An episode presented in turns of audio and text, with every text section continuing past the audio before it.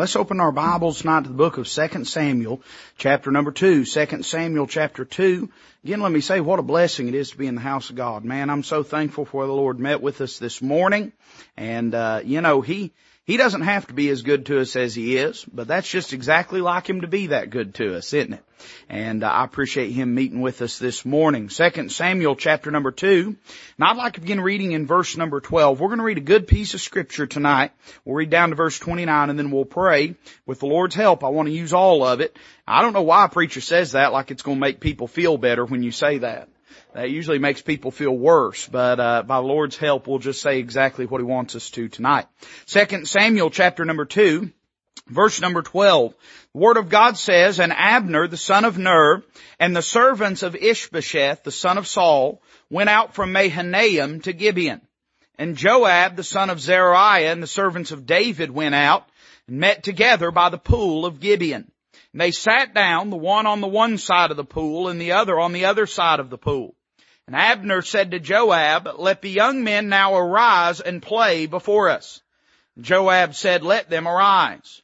Then there arose and went over by number twelve of Benjamin, which pertained to Ishbosheth, the son of Saul, and twelve of the servants of David. And they caught every one his fellow by the head and thrust his sword in his fellow's side.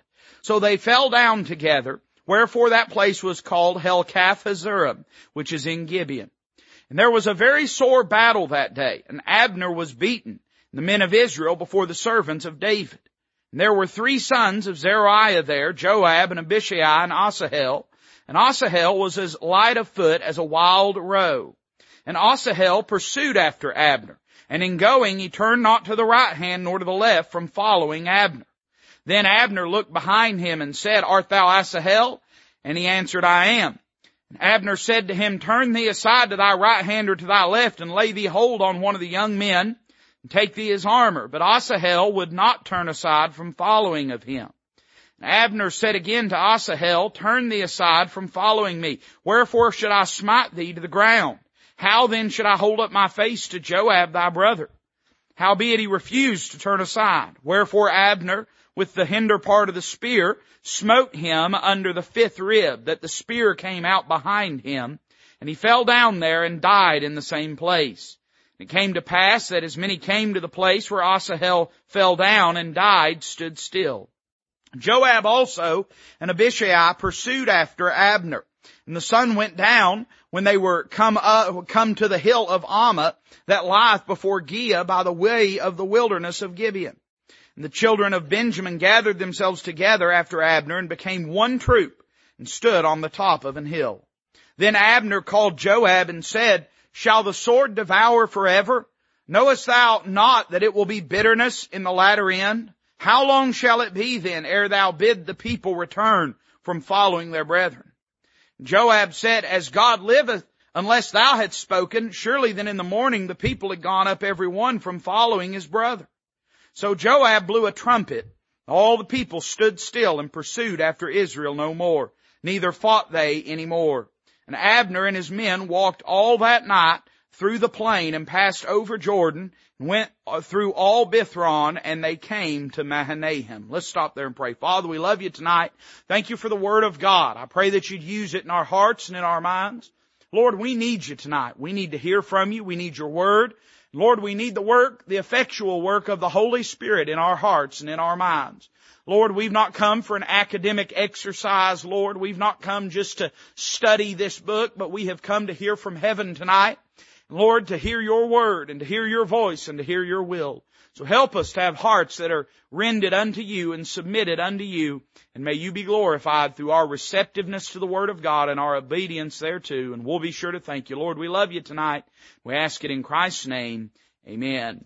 I want you to notice with me in our text, and thank you for your patience as we read a good portion of scripture. I want you to notice a couple verses here in verse number 13 and 14. The Bible says that Joab, the son of Zeruiah, and the servants of David went out and met together by the pool of Gibeon.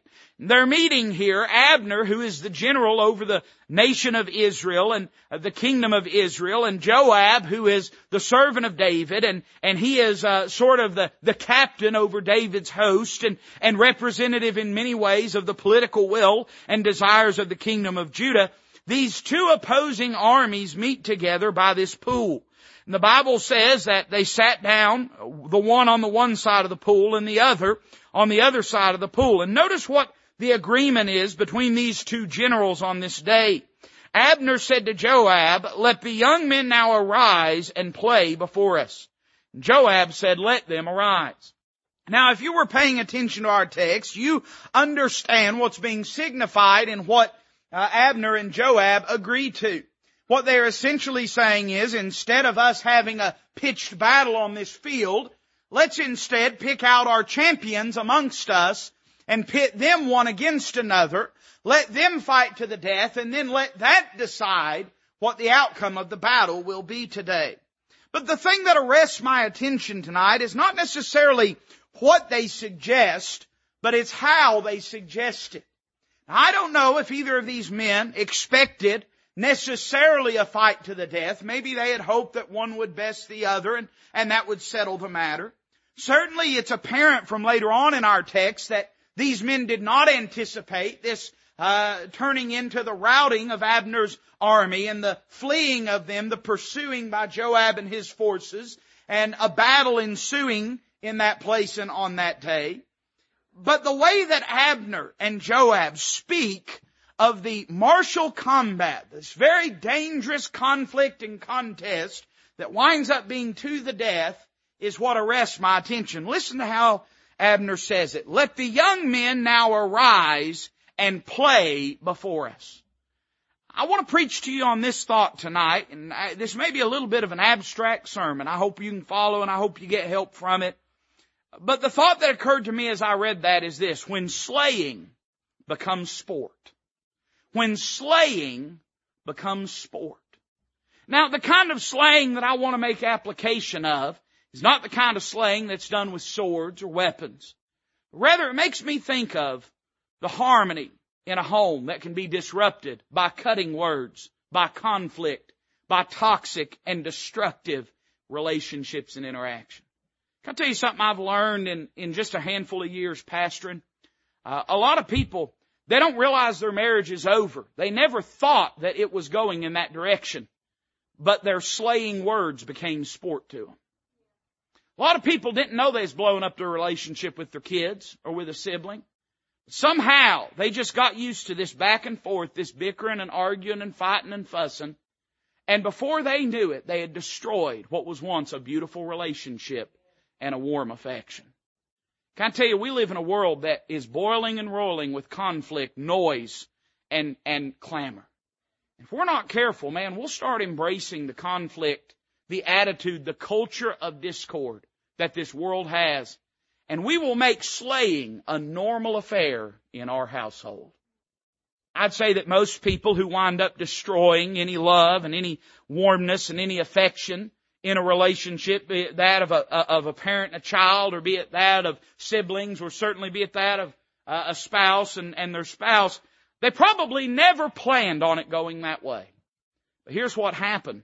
Uh, they allowed conflict and noise and clamor and argument to become just simply a small trivial thing in their home, never realizing the irreparable damage that it was doing. Let's notice a few thoughts here, and with the Lord's help, maybe we'll get a little encouragement from the Word of God. I don't know about you, but my flesh always make it, makes it seem like there's no cost to arguing. My flesh always makes it seem like there'll be no consequence to cutting words and a harsh demeanor. But I think that with this thought in mind, when we read this text, we find out that everything we say and everything we do and every interaction we have has lasting effects on the people that were around. Notice a few thoughts with me from our text tonight. Notice number one, the cavalier decree that's given. Now I'm not going to dive deep into this because we've already mentioned it. We've set the stage for our, for our message, but I do want us to notice a couple things in what Abner says here. And here's the reason I think that we just somehow get used to this thing of noise and conflict in the home. Two reasons. Look at verse 14. The Bible says this, and Abner said to Joab, let the young men now arise and play. Let me say number one tonight, he downplayed the severity of the danger. You know, we all sort of think that they're going to get over it, don't we? Till there comes a day that they don't. I've done uh, my fair share, maybe more than my fair share of, of marital counseling throughout the year. And uh, one of the things that we'll talk to people about whenever we sit down and counsel with them in their marriages is we'll talk about certain tactics. And the way I always tell folks is this, listen, I, if, if you think you ain't gonna fight in your marriage, God bless you, you'll learn soon. You're going to. Uh, you're gonna have fights. And that's part of it. I heard a preacher say one time, me and my wife, we don't fight, but we have intense moments of fellowship. Amen. You're gonna fight, you're gonna fuss, that's part of it in a marriage. I think we all understand that. And you know, when you think about how you uh, argue with one another, I've often told this to young people. It's not about saying we're never going to fight. It's about saying we're going to fight in a right way. In other words, when we have arguments, they're going to be productive. We're going to move in the right direction. We're going to set some ground rules because there are certain things we don't want to do because they're destructive and toxic in a marriage. And we talked about certain tactics. I ain't going to go through all of them. I, I, I don't want. to. If you're having problems, come find me. I'll give you the whole list.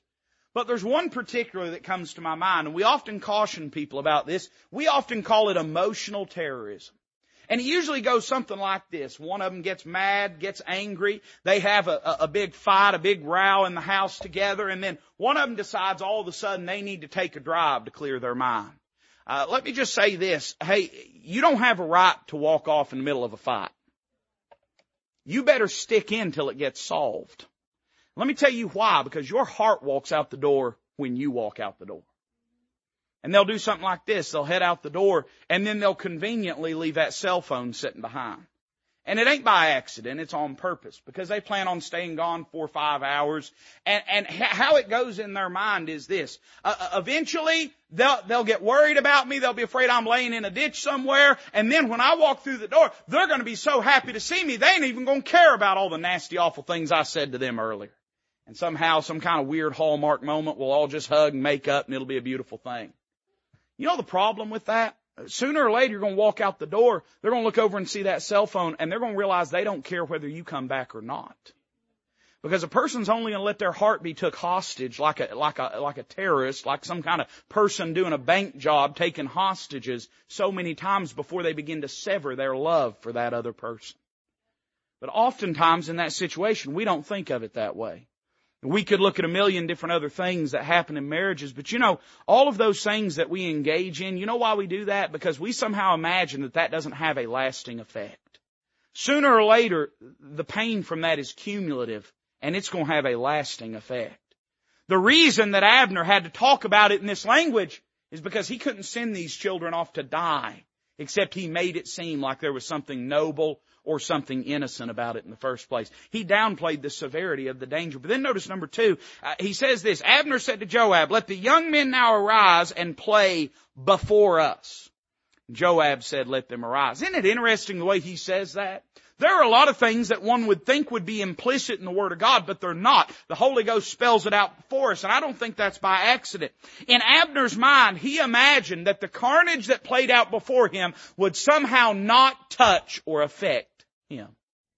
You know, we often think to ourselves when we allow discord and conflict a place to live and thrive and grow and, and branch out in our home, we somehow think it's not going to affect us.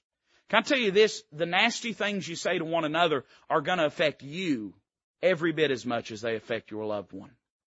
The conflict and noise is going to affect you every bit. Of, you with me tonight?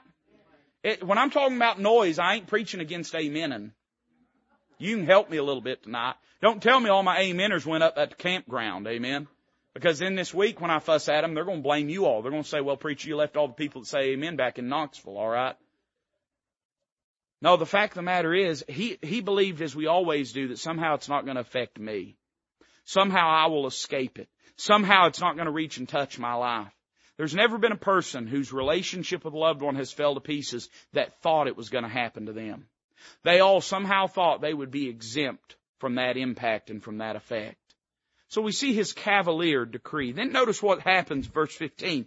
The Bible says this, Then there arose and went over by number twelve of Benjamin, which pertain to Ishbosheth, the son of Saul. Now all that means is that they're of the tribe of Benjamin, that they are servants of Ishbosheth, the son of Saul, but that makes them the enemy of David. So the Bible says also that twelve of the servants of David, that they went over as well.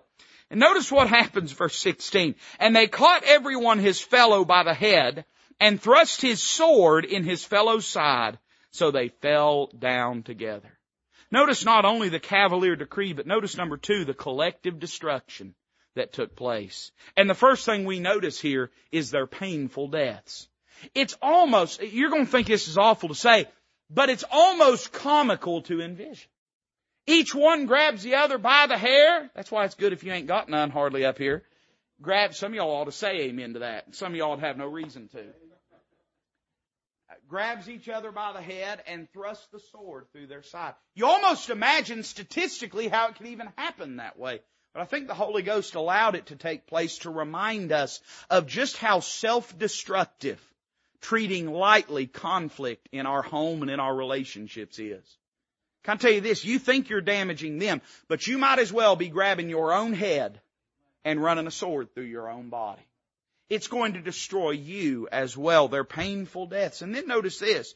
And if you ain't going to help me no more than this tonight, we'll just hurry. Amen. Notice what it says.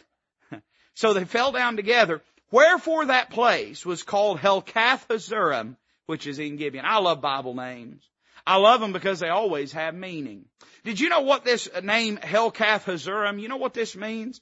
It means a field of stone.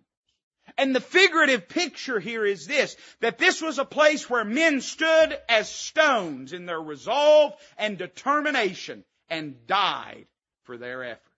Man, that sounds noble, right? Until what you realize is that these men died for absolutely no reason at all. It almost reminds me of what our perspective and mentality is when we're in the midst of conflict. We think it's real brave. We think it's real noble. You know what it is? It is real stupid to stand in a field and die for no reason.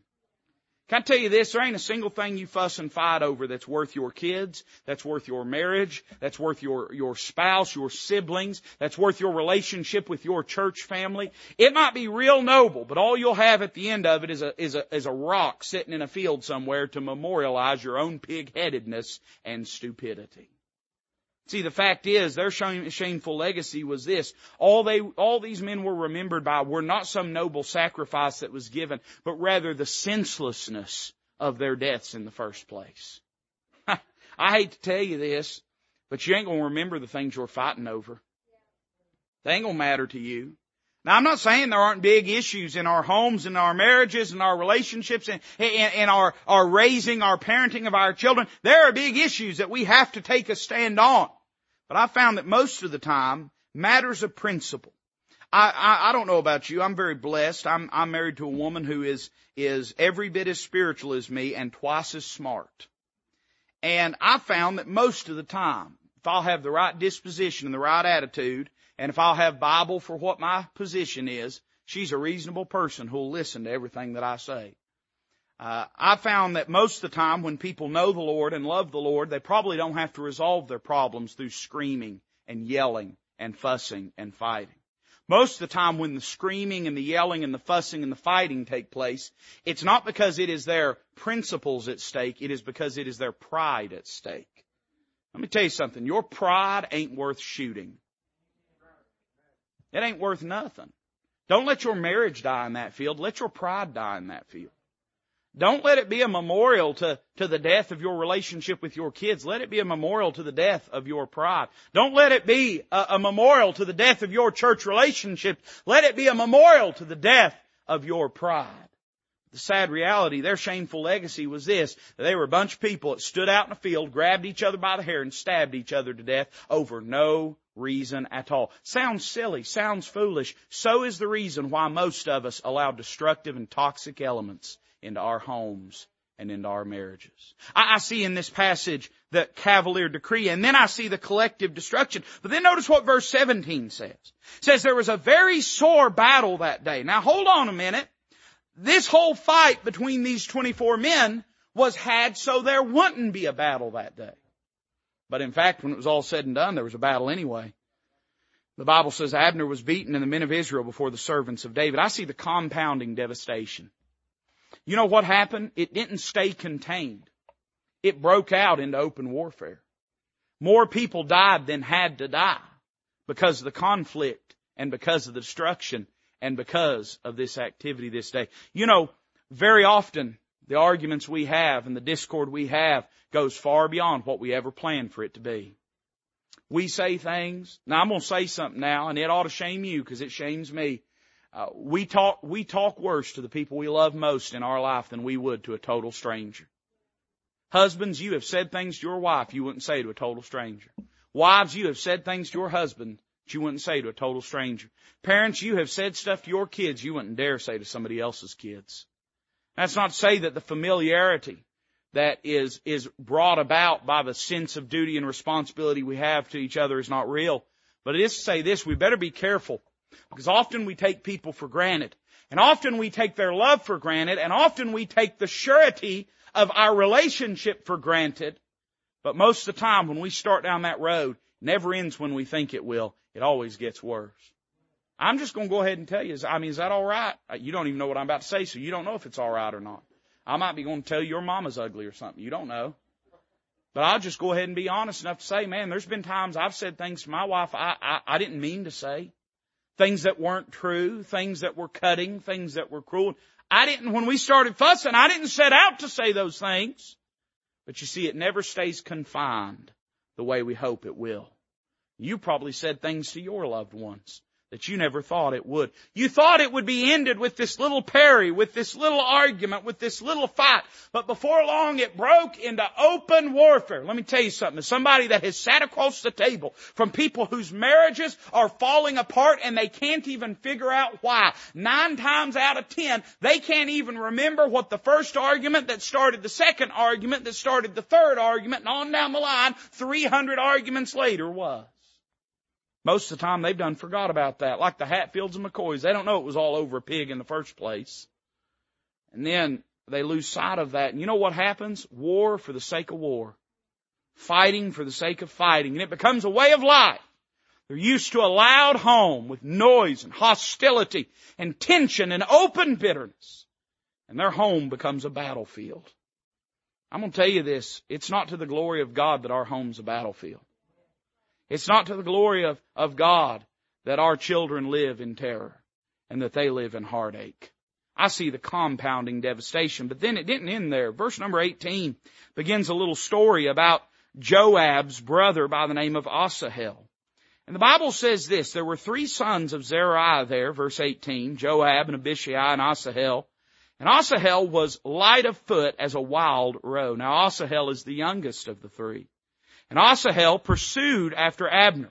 And in going, he turned not to the right hand nor to the left from following after Abner. You know what I see here? I see there was some collateral damage from what took place this day. It's not just that it did more damage to themselves personally than they anticipated, but there was people that didn't have nothing to do with this conflict, nothing to do with this contest that got dragged into it and lost their lives over it. Can I tell you, man, especially to, and I'll just say it real plain, to us parents, we're raising kids. They're watching how we're treating their mama or their daddy. We're teaching them what a normal home looks like. That'll keep you up at night. Is the home you're providing for your kids the home you want your grandkids to grow up in? Is the way you treat your spouse the way that you want your grandkids to see their parents treat their spouse? You know, there's always collateral damage to sin. Doesn't matter what kind of sin it is. It always sweeps people in that didn't sign up to be a part of it in the first place. And when we read down through our passage, you know what we find? We find that Asahel lost his life this day because Joab was willing to engage in this. Notice two things here. Notice number one, the lead that he followed. It's interesting when you come to this passage, nowhere does it say that there's any great deep personal animosity between Asahel and Abner. And in fact, what you'll find is that later on, Abner defects to the side of David and, and it all just sort, seems sort of cut and dry and sort of political in nature. These men were brethren in a sense. They were really a part of the same nation. And, and, and, they had a desire to serve a king that honored God. They had different perspectives on who that king should have been. But I have no real reason to believe that Asahel hated Abner. But here's the problem. is big brother Joab had set to destroy Abner. And I see the lead that he followed. Everybody follows somebody's lead. Everybody learns how to live life from somebody else. Everybody learns what normal looks like by watching somebody else. Uh, we, me and my wife were talking the other day, and we were talking about our families, and uh, both of us in various, you know, branches of our family come from Appalachian people. And we don't just mean country people, and we don't just mean suburban people but we mean Appalachian people. And uh, to Appalachian people, uh, feuding is an Olympic sport. Arguing is a way of life. I've got people in my family that if they ain't in the middle of some tornado of conflict, they're not happy. It's got to be some kind of noise, got to be some kind of problem, got to be some kind of chaos going on. Do you know what that does? That creates a generational bondage in homes where people begin to believe that that kind of lifestyle is normal and acceptable. If you make a home where yelling is normal, your kids are going to make a home where yelling is normal. If you raise them to believe that that's a normal environment, saying cruel and cutting things, uh, abusing and berating one another, they're going to think that that is what normal is. You know what's going to happen? They're going to follow your lead. We all have people following our lead. We all have people watching the way that we're living. Doesn't matter who we are, where we are. And if they look at our life and that's what they'll see, and especially little ones, they don't know any better. They think, well, this is what a home looks like. That's the way generational bondage begins. You know what generational bondage is, right? Uh, the, I understand that God doesn't lay to the account the sins of the father to the sins of the children, but boy, don't it seem like the devil feels like the sins of the father are a pretty good starting place in the life of the children? And you'll see people that will carry forth these sins and these, this bondage and these problems and, and, and, pass it on to their children and their children's children. We know those things are not genetic. They're not passing down a predisposition, but they have normalized this behavior. And they've made it what a home looks like in their mind. I see the lead that he followed. And then you know what happened? Verse 23. Abner tries to get Asahel to turn aside. But it says he refused to turn aside. Wherefore Abner with the hinder part, end of the spear smote him under the fifth rib that the spear came out behind him and he fell down there and died in the same place. And it came to pass that as many as came to the place where Asahel fell down and died stood still. I see not only the lead that he followed, I see the life that he forfeit. Uh, it's a great tragedy what happens to Asahel this day. And it's not even as much how he dies, but it's that he dies. He's a young man.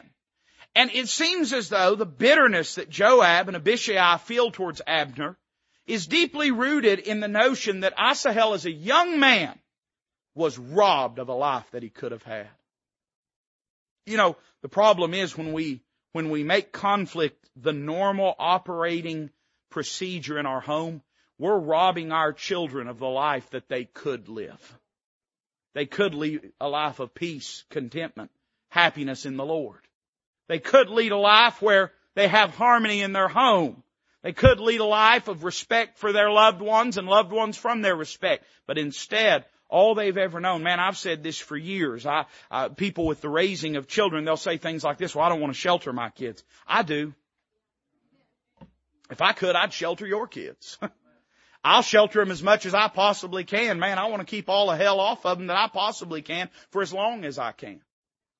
And uh, for uh, uh, uh, about half a second, culturally in our country, amongst Christian parents even, there was this perspective that you somehow had to inoculate your children from the world with just a little dose of worldliness.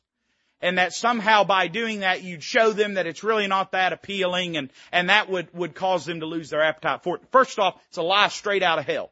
The flesh likes sin and will always like sin. But even setting that aside, I would say this. Uh, I heard a lot of people say things like, well, I just want them to know what options there are out there. I want them to know and make a legitimate choice. I don't want them to just be raised in it because that's all they've ever known. Can I tell you this? The sweet Holy Ghost will make sure that if somebody's been raised in that mess, that they have a glimpse of, of spiritual light shown unto them so that they can make a decision to get out of it. But you ain't doing them no favors by raising them in that mess because what they'll believe is that that is normal. And the world is not going to show that benefit to them. I would just simply say, here's what you're doing. You're choosing for them. When you raise them with low standards, you're choosing low standards for them. Because the world ain't going to challenge them with high standards. When you raise them in worldliness, you're choosing worldliness for them because the world ain't going to choose separation for them. By the same token, when you raise them in conflict and noise and chaos, you're choosing conflict and noise and chaos for them. Because their flesh is not going to choose peace and contentment in the Lord in and of itself. Think about the life that he could have lived. And then look at verse 24. The Bible says this, Joab also and Abishai pursued after Abner, and the sun went down when they were come to the hill of Ammah that lieth before Giah by the way of the wilderness of Gibeon.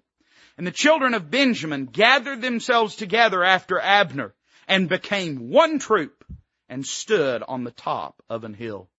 I want you to think with me for a moment about the callous disposition they find in themselves. Now, just a few weeks earlier, they would have considered themselves of the same nation, brethren. And by the way, in fact, Abner and Joab both invoke that later on when they make peace. They talk about it. Abner says, how long you gonna follow after your brethren? He's trying to remind them, hey, at the end of all of this, we're on the same side. But if you'd walked into this pitched battle, you wouldn't have thought they was on the same side. You've got one group on this hillside and they got their shields up and they got their spears in their hands and they got their lips pulled back in a snarl and you'd looked on the other side and you'd have seen Abner's troops standing in formation, ready, set as enemies against one another. Isn't it crazy how people can go that quickly from being advocates to adversaries? From being uh, allies to being enemies? You know, in your home, and I've seen this happen, man, where people just develop this spirit and disposition of, of opposition to the people that are around them. Anything that that other person's for, they're against. Anything that other person's against, they're for. And they yield their home to a spirit and environment of conflict and opposition one with another. Now, this is generally the final step before a home falls to pieces, before a child refuses to ever call a parent again, before somebody gets out of church and says they swear they're never coming back. Is usually they finally devolve to a place where they no longer see those people that love them as being on their side, but they view themselves as enemies, opponents in a conflict. You don't think you can get there, but I've seen people with better marriages than you or me get there. I've seen people with better relationships with their kids than you or me get there. I've seen people more committed to church than you or me get there. And you know what happened? Slaying just became sport to them. They treated it like what they said and how they treated people had no meaning and had no matter and had no power and had no impact on the people around them. Like it was a small thing. Like forgiveness would always follow. Like a second chance would always come. Like their words were wind and would be carried off, having no lasting effect. You may feel that way, but that don't mean that person you're talking to feels that way. And instead it had lasting effects. They eventually became enemies one of another. But I got good news for you. It did not end with a total slaughter. In fact, what we find is not only, and I'll go ahead and just mention all of them, we see the cavalier decree. Let them play together. That's all it is. It's just play. It's not, it's not anything real. It's not anything lasting. We see their collective destruction. Uh, these people that grabbed one another, slayed one another. The compounding devastation. We see that it didn't end there, but it bloomed into an entire battle. The collateral damage, the death of a young man who was just following what those around him were doing. And finally, the callous disposition. The, the bitterness, the hatred, the, the utter aggression that they developed one to another. But, but then verse 26, something changes. Then Abner called to Joab and said, Shall the sword devour forever? Knowest thou not that it will be bitterness in the latter end? How long shall it be then ere thou bid the people return from following their brethren? We find here the calming diffusing that takes place. Can I give you good news? If you've let your home become that, it don't have to stay that. you can fix it. If you've let your marriage become that, it don't have to stay that. You can fix it. If you've let your relationship with your child become that, you don't have to let it stay that. You can fix it. You can help it. You can see God speak peace to your heart and to your life. One of the places we always take people when we're counseling them is in Ephesians chapter number four. Now you don't have to turn there, but I want to read it to you because there's something the Lord showed me years ago that has always stuck in my mind. Paul's talking about the home and about the responsibilities that husbands and wives have to one another. And he says this, let all bitterness and wrath and anger and clamor and evil speaking be put away from you with all malice. Be kind one to another, tender hearted, forgiving one another, even as God for Christ's sake hath forgiven you. You know, we have an interesting dynamic here. It's almost like there's a stairway that descends down and then ascends up out. It almost presents to us how conflict between people, particularly in a marriage and in a home, but really any kind of conflict, the course of devolving that takes place. Think about these words that Paul uses. He says this, let all bitterness. Now that's how most disagreements begin. They begin with an inward bitterness. Uh, we haven't expressed it outwardly, but we're dissatisfied with what somebody has done. Then it breaks forth into what Paul calls wrath here. That, that is the open affected change of our behavior one towards another. Then it produces anger. That is the expression of that wrath. That's mistreating one another. Then I like this good King James Bible word, clamor. Clamor. We got a good Appalachian word for that. You know what it is? Racket. Racket. Clamor. It's the sound of pots and pans banging together is what the word carries the idea of. And that's when the open argument and the open anger begins. Then it says this, evil speaking. Boy, I don't know about you, but any argument left long enough, it'll eventually devolve into evil speaking. Not, not, not just arguing, but trying to hurt each other. Trying to lob pain and spite at one another, hard as you can, to try to bully them and bluster them into stopping the argument. then it says this, with all malice. Malice is a deep-seated seething bitterness and resentment. It's a lack of love and a lack of affection for somebody. You know, that's how our arguments go. But then notice what it says here. Be ye kind one to another. Tender-hearted. Forgiving one another, even as God for Christ's sake hath forgiven you. You know that the way in is to go the same way, but back out. the way into that mess that we took we take to get out of that mess. But there's a few less steps. The first thing it says is this, be kind one to another. Kind. You'd be amazed how much kindness can diffuse a situation. You don't even have to mean it, but you better be able to fake it real good. Especially you men, because your wife can tell you're a terrible liar. Just kindness, just a gentle act of kindness. Doesn't have to be waving the white flag. Doesn't have to be a heartfelt letter of admission of guilt but just a simple act of kindness one to another. Then he says this, tenderhearted. You know why tenderheartedness is needed? Because a lot of times when somebody's kind to you, you'll throw it back in their face. You'll take it as a cheap shot. One more opportunity to make them hurt for how they've talked to you. That ain't gonna fix it. Instead, tenderheartedness, the receiving of that kindness. Then he says this, forgiving one another. Forgiving one another even as God for Christ's sake hath forgiven you. And you say, preacher, we're preaching 2 Samuel. I know, we're going to get back to it. But let me just say this. There's a way in, but thank God there's a way out too. There's a way out. We see in Abner's behavior and Joab's behavior the way out. How do you diffuse that sort of home? How do you heal that sort of, of anger and conflict? Well, there's a few things that have to happen. Verse number 26 reminds us of this. We see number one, the bitterness was admitted. Abner says, shall the sword devour forever? Knowest thou not that it will be bitterness in the latter end? First thing you have to do is recognize that your actions have consequences and you ain't going to like them when they finally bring fruit. You're going to have to acknowledge that that kind of behavior, the cruel mistreatment of one another is not acceptable. And you're going to have to be willing to acknowledge that it's going to produce a bitterness in your home. In other words, where it begins with Abner saying, hey, just let the young men arise and play. Now Abner says, whoa, I don't want any more of that. It brought bitterness in the end. He all of a sudden has recognized that this thing was more dangerous than he ever thought it would be. I see the bitterness was admitted. Then notice verse 27. Joab said, As God liveth, unless thou hadst spoken, Surely then in the morning the people had gone up every one from following his brother. This is real spiritual what Joab says. Abner says, Joab, we're going to keep doing this? How many people are going to die? Don't you know this is going to bring heartache? Joab says, well, it's your fault. your fault in the first place, Abner. He says, if you hadn't opened your big mouth and said, let them arise and play, we would have departed in peace and there never would have been a fight in the first place. Now, if I'd been Abner, because I'm not spiritual, I would have said, hey, takes two to tango, buddy. I said, let them arise and play. You said, count me in. But instead, you know what Abner does as the older, wiser man? He just stays quiet. He had a legitimate reason to throw that blame back in Joab's face. But instead he says, I guess you're right. I guess you're right. You know, until we begin to concern ourselves with our own guilt more and with the other person's guilt less, we're never going to have peace in our home. Do you trust God with the guiltiness of that other person? Do we have a just God? God's going to see to that, whatever it is.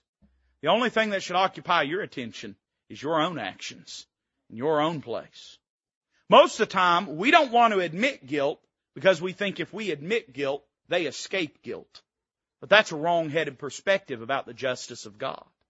God's going to set everything right. If we want peace in our home, blame has to be accepted. Not blame delivered, but if it is delivered, and if it's legitimate, we must accept it. Blame was accepted. And then uh, verse 28, so Joab blew a trumpet.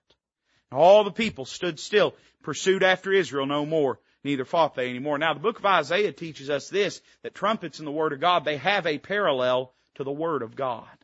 I would say this, the bitterness was admitted, the blame was accepted, but then we see the blowing of the trumpet. Say, preacher, how do I have peace in my home? Well, you're going to have to blow the trumpet. To have to get in the Word of God.